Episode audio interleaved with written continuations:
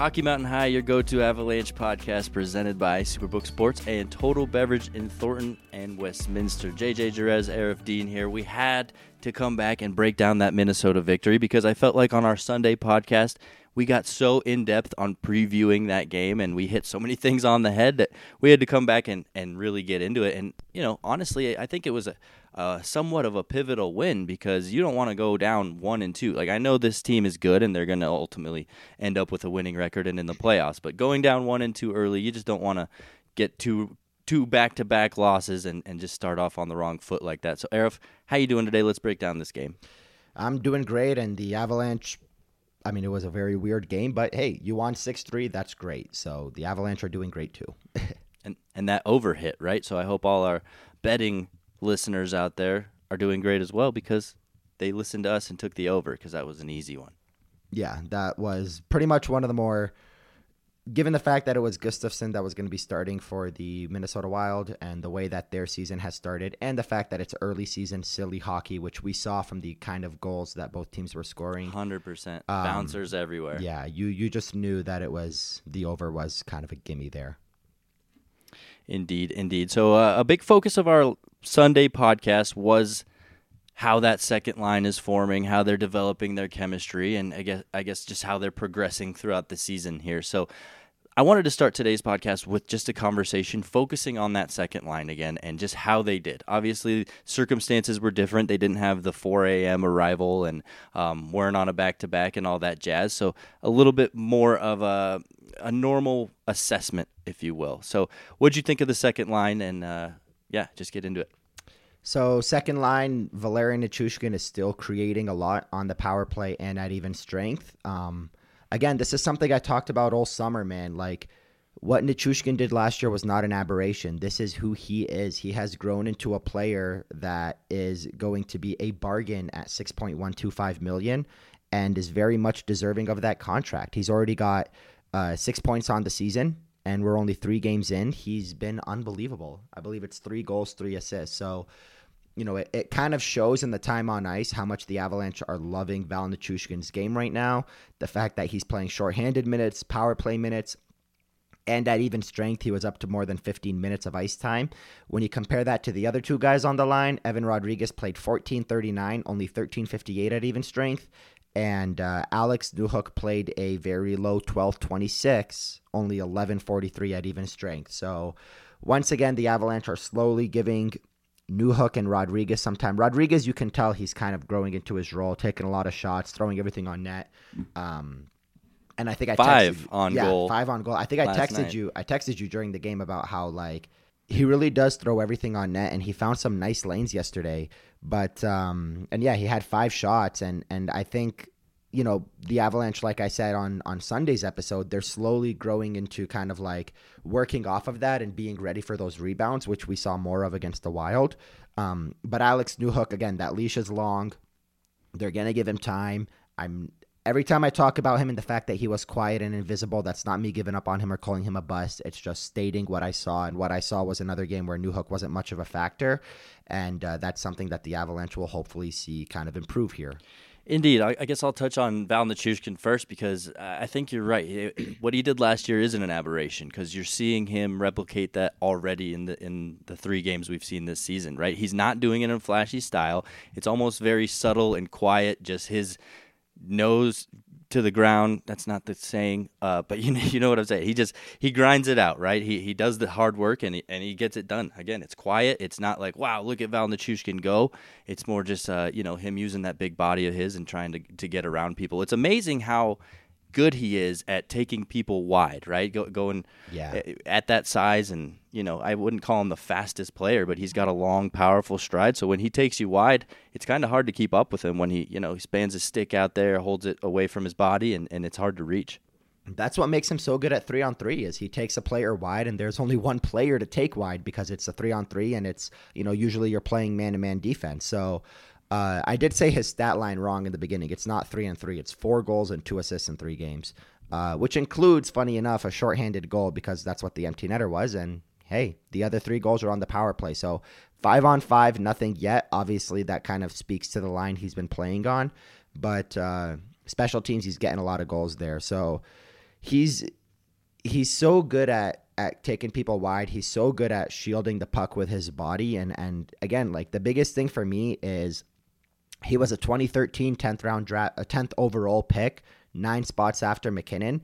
So if you're thinking about holy crap, we gave this guy eight years. That's pretty much in line with the fact that MacKinnon's eight year deal starts next year. It took him a little bit longer to find his stride and his his spot, but like I'm so confident in who Val Nichushkin is and the fact that he's going to be a factor for the next half a decade or more, playing the role he is, making the money he is, and it's it's it's only like you're you're seeing it every single game. Like he's blossoming more with each passing night.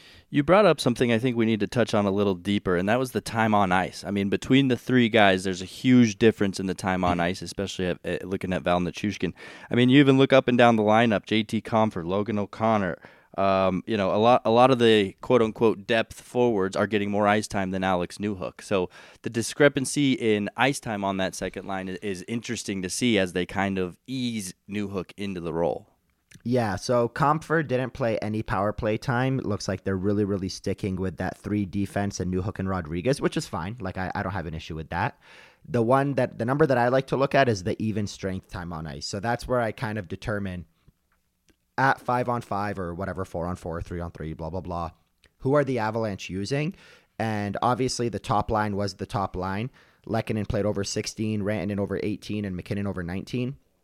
And then on that second line, Nichushkin was at 15.55, Rodriguez, like I said, 13.58, and Newhook at 5 on 5 was only at 11.43. But when you look at what's supposed to be the third line, Newhook you know, beat out Cogliano, who played 11.04, but Compher was up to 14 minutes and 12 seconds, and O'Connor was at 12:30. So Newhook right now is the eighth most used forward. So that's kind of the you know the second of three on the what should be the third line in terms of time on ice at even strength. Obviously, I don't want to count in shorthanded time or whatever because that's where Compher really pads his numbers with three minutes and 13 seconds on the PK, which you know ideally you want Newhook to grow into a P- PK guy because that just means he's even more valuable. But we'll see where it goes with that.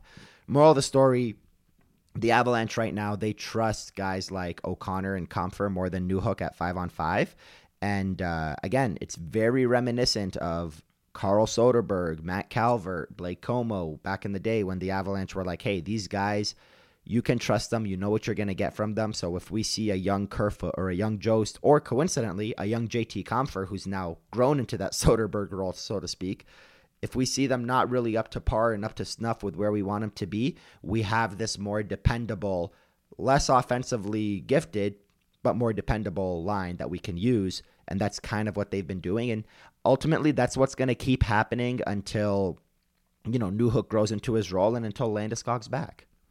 And they're going to continue to improve together, right? I mean, I remember last year during the first couple rounds of the playoffs, you and I discussing, Jared Bednar mentioning how great it was to be going through these lessons and gaining experience while also winning, right? And that's kind of what you have here again. So it's good that the Avalanche are getting victories while this second line is still kind of figuring themselves out. And as long as uh, the victories keep coming, I don't see any reason for change, right? I think they could keep trying this out until you have determined it's broken and everything needs to shift, or like you said, uh, a Gabe Landeskog or even Darren Helm comes back and you have to yes. readjust what the lineup looks like. So I, I like it. Keep moving forward. Uh, you know, change nothing for now. Yeah, and the big thing for me is Val Nichushkin's uh, growth over the last 12 months, ever since he returned from injury to start last season. And uh, the acquisition of Artturi Lehkonen really helps a lot because if you remember pre era of, you know, pre-summer of Donskoy, Burakovsky, and Kadri and Nichushkin, the Avalanche relied so heavily on 96, 29, and 92. That line just, they ran the show. But now what you're seeing is because of, you know, Landeskog's out, but because of Nichushkin and Lehkonen growing into like being part of that group of like, these are our upper echelon forwards. Um, yeah, they're separated from MacKinnon, Rantanen, and Landeskog, but not by much. Well, now in a game where you don't really have much of a second line. MacKinnon is not playing 23 24 minutes. He played 21 21. Rantanen just barely broke 20 at 2003. Lehkonen 1901 and Nichushkin 1951. So, like, the biggest worry that I had going into the season, if you remember, was well, while they're waiting for these depth guys like Lehkonen, or not Lehkonen, sorry, but Rodriguez and Newhook to grow, does that mean they're going to start to overplay that top line again? Which is not really the best recipe for success heading into the playoffs. Like that's what made Kadri such a big piece last year was knowing you can rely on him. Well, that doesn't seem to be the case because MacKinnon playing only 21 minutes and Rantanen 20 and Nichushkin 1951 in a game where it was pretty close right to the end. You know, the Avalanche were up by a goal for most of the night and then up by two goals and then add an empty netter. Given the fact that it was that type of game, they didn't need to overplay them. And it's partly because Compher and, and O'Connor are such reliable players you can throw them out there. And because Nichushkin and Lehkonen have grown into their roles, you know, the way they have over the last year. Yeah, and it doesn't hurt what Minnesota's going through. I mean, I, I think I saw Tyson Jost playing first line yeah, last night. Yeah, big, big yikes. yikes. Um, so yeah, I, th- I think that's enough on the second line, I guess, for two podcasts. Uh, a, a, big part of their uh, their winning in Minnesota yesterday was the defense again, right? I mean, back to their ways of generating offense from the blue line. You saw it with uh, EJ, you saw it with Manson, even Girard getting in the mix. So um, yeah, just getting back into the into the normal structure of generating offense from the blue line. There was a quote that I had yesterday that I posted. It was something that I asked Erik Johnson about. So going into opening night, the night before when the Avs were practicing, I asked EJ, you know, it was either Monday or Tuesday of that week last week. I asked EJ about the fact that, like, hey, this team is so stacked on defense now, and you guys have lost a lot of offensive weapons. Not to say you guys aren't going to score because you have MacKinnon and Rantanen and Landeskog and so on, but is it safe to call the Avalanche now a defense first team? Like when we look at the Avs now, we're not like, oh, they're firepower. We say that, but we also say, look how stacked their defense is. Best blue line in the NHL. I asked him that, and he summed it up in like one sentence. And uh, basically, what he was trying to tell me is, no, dude, we're not a defense first team. We're still the offensive powerhouse because all he said was, as a defensive unit, we're going to do our best to pitch in offensively, and we can do it. So, like, basically, what he's saying is just because we lost Berkey and Kadri, it doesn't mean we're going to lose our offensive punch. The blue line is so good defensively, but we can make make up for that offense as well. And that's exactly what you saw yesterday. Like, how great a game did Josh Manson have? Like, they were speaking, like you know, highly of him on altitude all night for those that watched the the Avalanche broadcast, like like you and I did, but he was incredible, dude. He was in the, every single play. He almost scored a second goal at one point. He was in everybody's face. Like it was a very uh, typical, like the prime of Adam Foote type of game defensively, and in terms of like getting in the getting in all the rough stuff and really pissing off somebody else and pissing off the other team. But he also got a goal, almost got a second one. He was being really smart with when to jump in the play. Bowen Byram was covering him when he did jump into the play. I've said it before and I'll say it again, man. Having Josh Manson for a full season and make that four seasons is is going to be a treat. Yeah, I would say that for the whole defensive group. They just look themselves and they look at, at like they're performing at 100% right now, right? I mean, seeing Z- Sam Girard get back in the offense yep. and um, just watching Cale Makar, right? I, I, mentioned last week how he has eyes on his stick blade. You saw that again last night. You saw EJ doing his EJ thing, and yeah, Josh Manson getting in there. You know, because Minnesota was they were kind of being bastards, right? Towards especially yeah. towards the end of the game, they're pissed off. They're zero and three, and uh, yeah, you need a guy like Josh Manson to say, "Uh, uh not today." Kind of like he yeah, did with happening. Kadri last year, right in the playoffs. I'll never forget that moment, and really just tells yes. you exactly who Josh Manson is. He's a guy that loves to play hockey, but he loves to stand up for his teammates as well. Just, just what a guy! And he's so good at it. He's like he's not the biggest guy on the skate on skates. He's not the biggest guy off the ice. When you see him, he's just a regular looking guy. He doesn't look like a towering Kurtis MacDermid by any means, but that guy has no chill. Like he will go after anybody. It doesn't matter who you are. He will go after you, and he does an ex- excellent job at it. Um, the biggest thing that I saw in the defense yesterday is like this again this goes back to how stacked this blue line is. We're talking about sam girard having a good game. He had a goal and assist plus two rating four shots on goal which was third on the team behind MacKinnon and Rodriguez, uh, which will probably be the norm now MacKinnon and Rodriguez, uh, but just out of the blue do you know how much time on ice this guy had?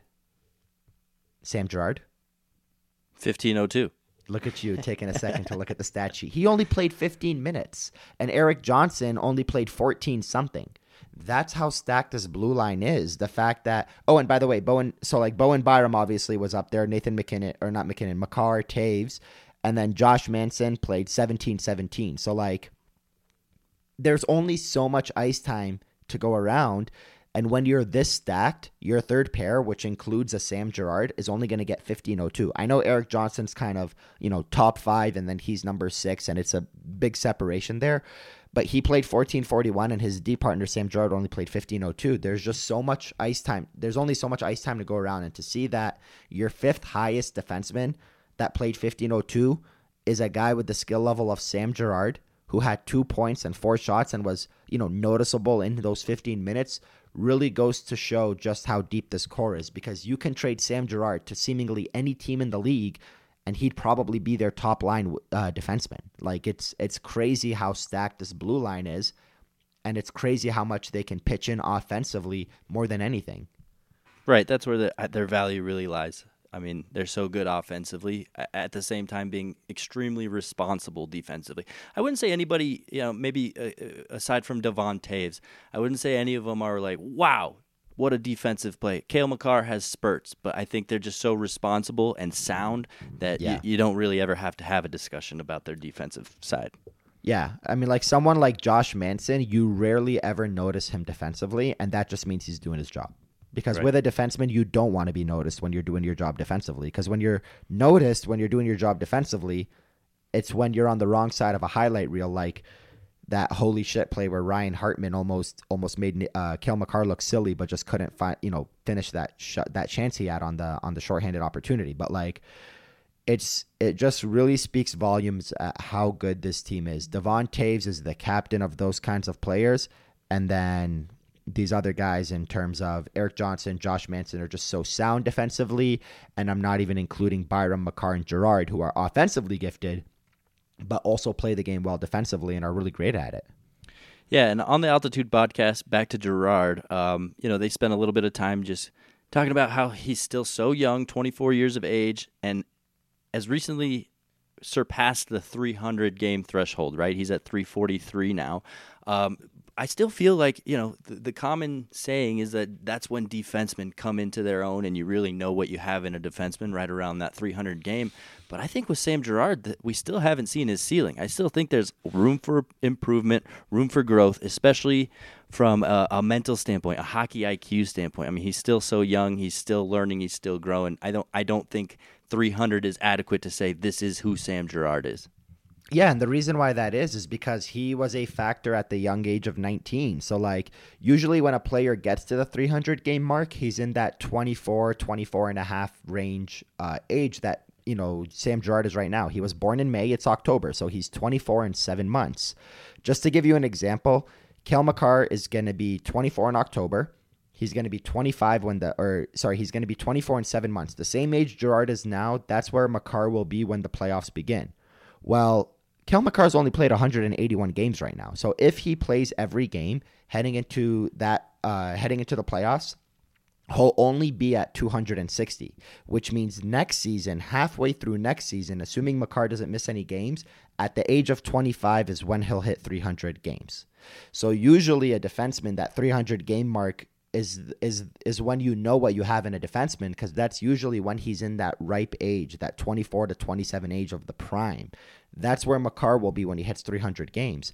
But because Sam Girard started so early, because if you remember, up until he missed some time uh, in uh, against Vegas, that outdoor game a couple years ago with COVID, and then last year he got injured. He was that Avalanche Ironman that never missed games from the time he was acquired until 2021. He didn't miss any games, so he's not. He just turned 24.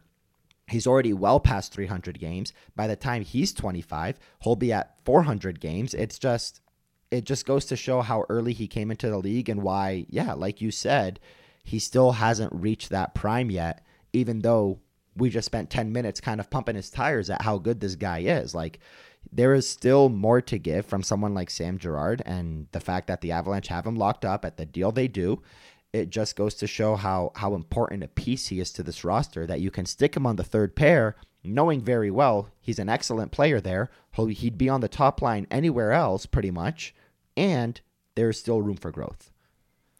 Yeah, he, he reminds me of the old school NBA where you were allowed to come out right into the league out of high school, right? He was kind of one of those guys, almost Yeah. came out right out of high school.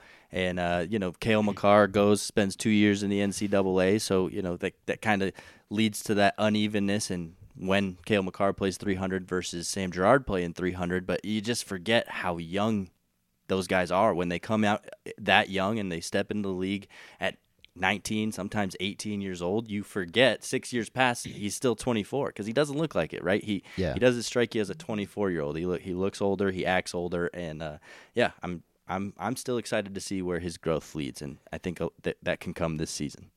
when he played with the Avalanche after that Matt Duchene trade, the Sweden games where he made his debut, he was 19 years old and about seven months. Like he was really young, and he was a regular with the Avs right from the get go. And he he played with Erik Johnson, like he was playing top line minutes for most of that time. So, yeah, there's a lot more room for growth, but it's just wild to think at how young this guy is, given the fact that he's been around for that long. Yeah, I've got 10 years on the guy. Insane. crazy. Insane to me. Um, let's take a quick pause in the show to talk about our friends over at Superbook Sports, guys. Football is back, and nobody is more excited than your friends at Superbook Sports. Superbook is bringing Vegas style wagering to the palm of your hands, and now they will match 100% of your first bet up to $1,000, no matter if the bet wins or loses. You don't have to be at the stadium this fall to enjoy football. Visit superbook.com or download the Superbook Colorado app right now and start getting in on all the action. Visit superbook.com for terms and conditions. Gambling problem, call 1 800 522 4700. Now, time to get to the conversation you know I hold near and dear to my heart, and that's goaltending. Arif, we got to get into Alexandar Georgiev. Having some good games, I would say. Um, you know, before I give my two cents, I want to hear just your analysis on on how good he's playing right now. He was great. I think uh, against the Minnesota Wild, it was finally the first opportunity that he had to make big saves because he finally faced big chances and. Uh, you started to kind of see where he can shine. Like when the Avalanche were under pressure, uh, I don't remember what period it was with that crazy ass sequence where he had to make a whole bunch of saves. Uh, it may have been the third period, I think it was, when it was a one goal game. And the final save of that ended up right in his stomach, right? He's And not he just- flopping on and his side. I, I don't believe he had a stick in his hand either, right? right. Just a I mere, think he just swallowed the puck. no miraculous saves, and that, in my opinion, is a top ten save. The fact that, That- it hits him square in the chest. And who used to say that? I don't know me.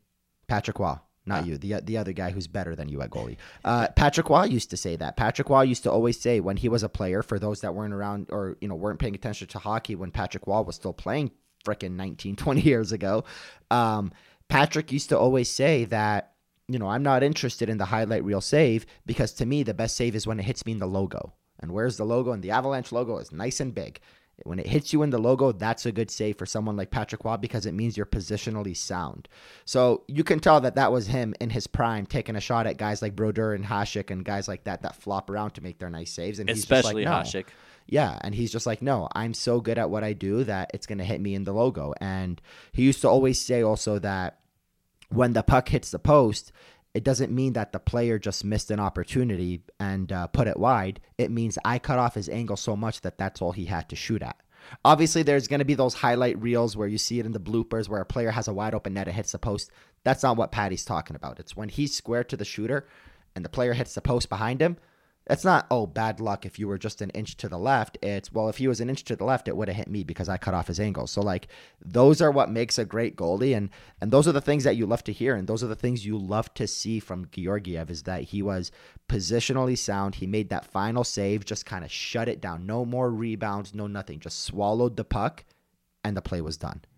I broke it down in my preseason analysis of him, right? He has no quit. He will fight for every single puck to the very end, and he'll do it in a, in a positionally sound way.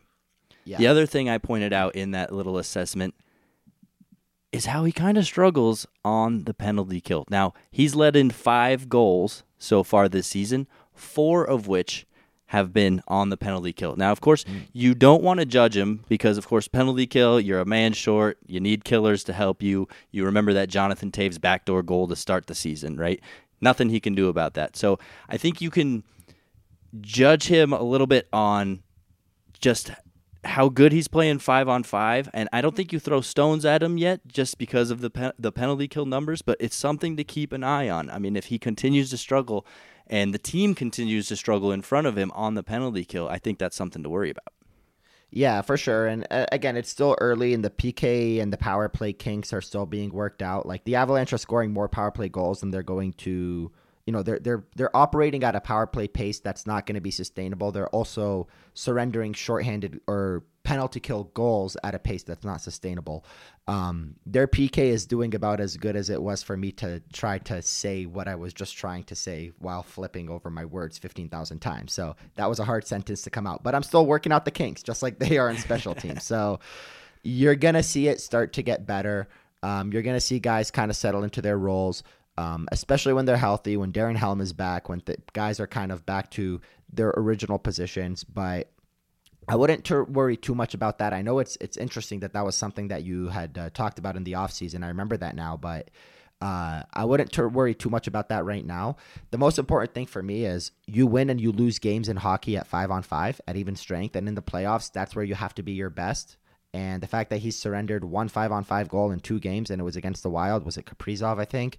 Um, that just goes to show just how good uh, Georgiev has been. And again, I know the Chicago game is a wash. Like, I'm not judging him based off of anything in that game because it was a bad Blackhawks team that had 17 shots, and their only good chances were on the PP when they scored.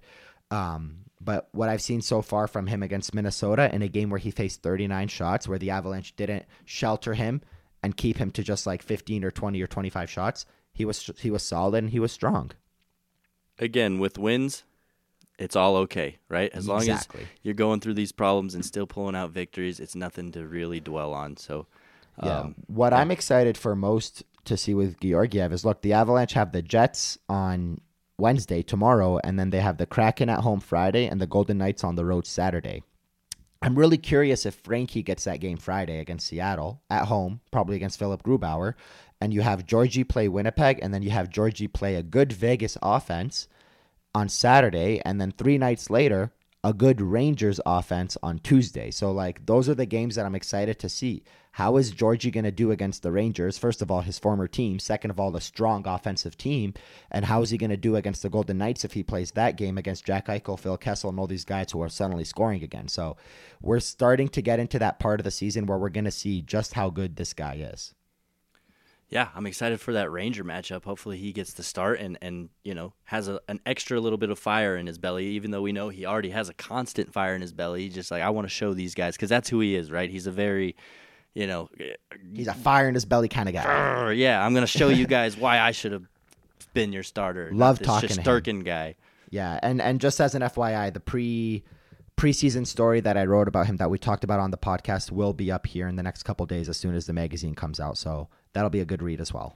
Excited for it. Excited for it, and excited to see how he uh, continues to grow, just like everybody. It's still young in the season. Guys are still blossoming, and this already good team is going to continue to get better. I mean, and that's what I took away from the Minnesota game, right? Even while they're still not at 100%, they're still completely dominating the game from start to finish. Um, never, never really lost control of that one. Yeah, exactly. So they never trailed. They were, they were it was just a solid game. I know there were some goals that were funky ones that went in on both sides, especially for the Avalanche, man. Gustavsson let in some bad goals, but despite the fact that Minnesota's 0 3, losing all those games at home. By the way, this is a team that was 31 8 and 2 at Xcel Energy Center last year. They're already 0 3, so they've only got five more regulation losses to give to to be worse than they were at home last year. Which, again, 31 8 and 2 is is, is unsustainable. They were exceptional at home last year, but um, to beat that Minnesota team at home, despite the fact that they're 0 3, is always a good game in my books.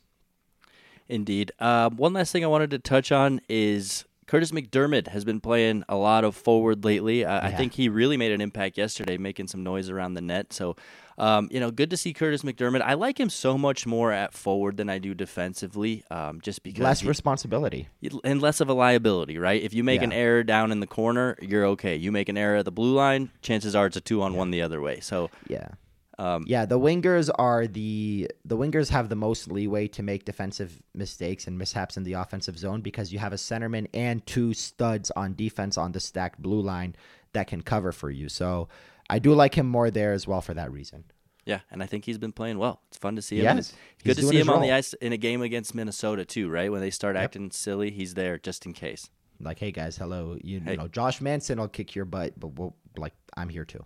Yeah, they've got him at the uh, practice rink. His locker stall is pretty close to Mikko Rantanen's, and and the other day I go to hop in in an interview with Mikko Rantanen. And I- I guess I was standing a little bit too close to Kurtis MacDermid, where he didn't feel like he had enough room to tie his skates. I thought he had plenty of room, but he gave me a look like, "Hey, give me more room," and I almost wet myself.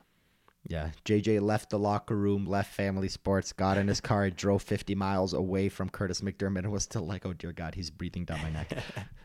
I just stopped at a Walmart parking lot and cried.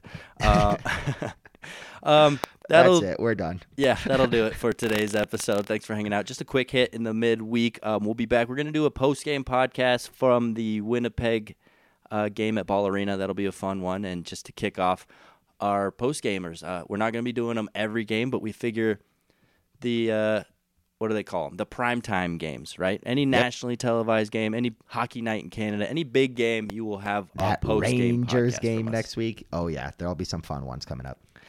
So uh, yeah, don't forget to let us know what you think. Of course, we have a couple new looks to the podcast. Our Sunday show has a cool new intro. This show will have its own little intro as well, and of course, the uh, Sunday shows we have them on video, and we'll hopefully have them streamed, um, you know, live eventually Coming throughout the season. Yep. So We're working on it. That'll do it from uh, Hockey Mountain High. Don't forget to check out our sponsors, Superbook Sports and Total Beverage in Thornton and Westminster. If you made it this far in the podcast, it was a short one. I'm not blessing your heart today, but let's make hockey for everyone. We at you.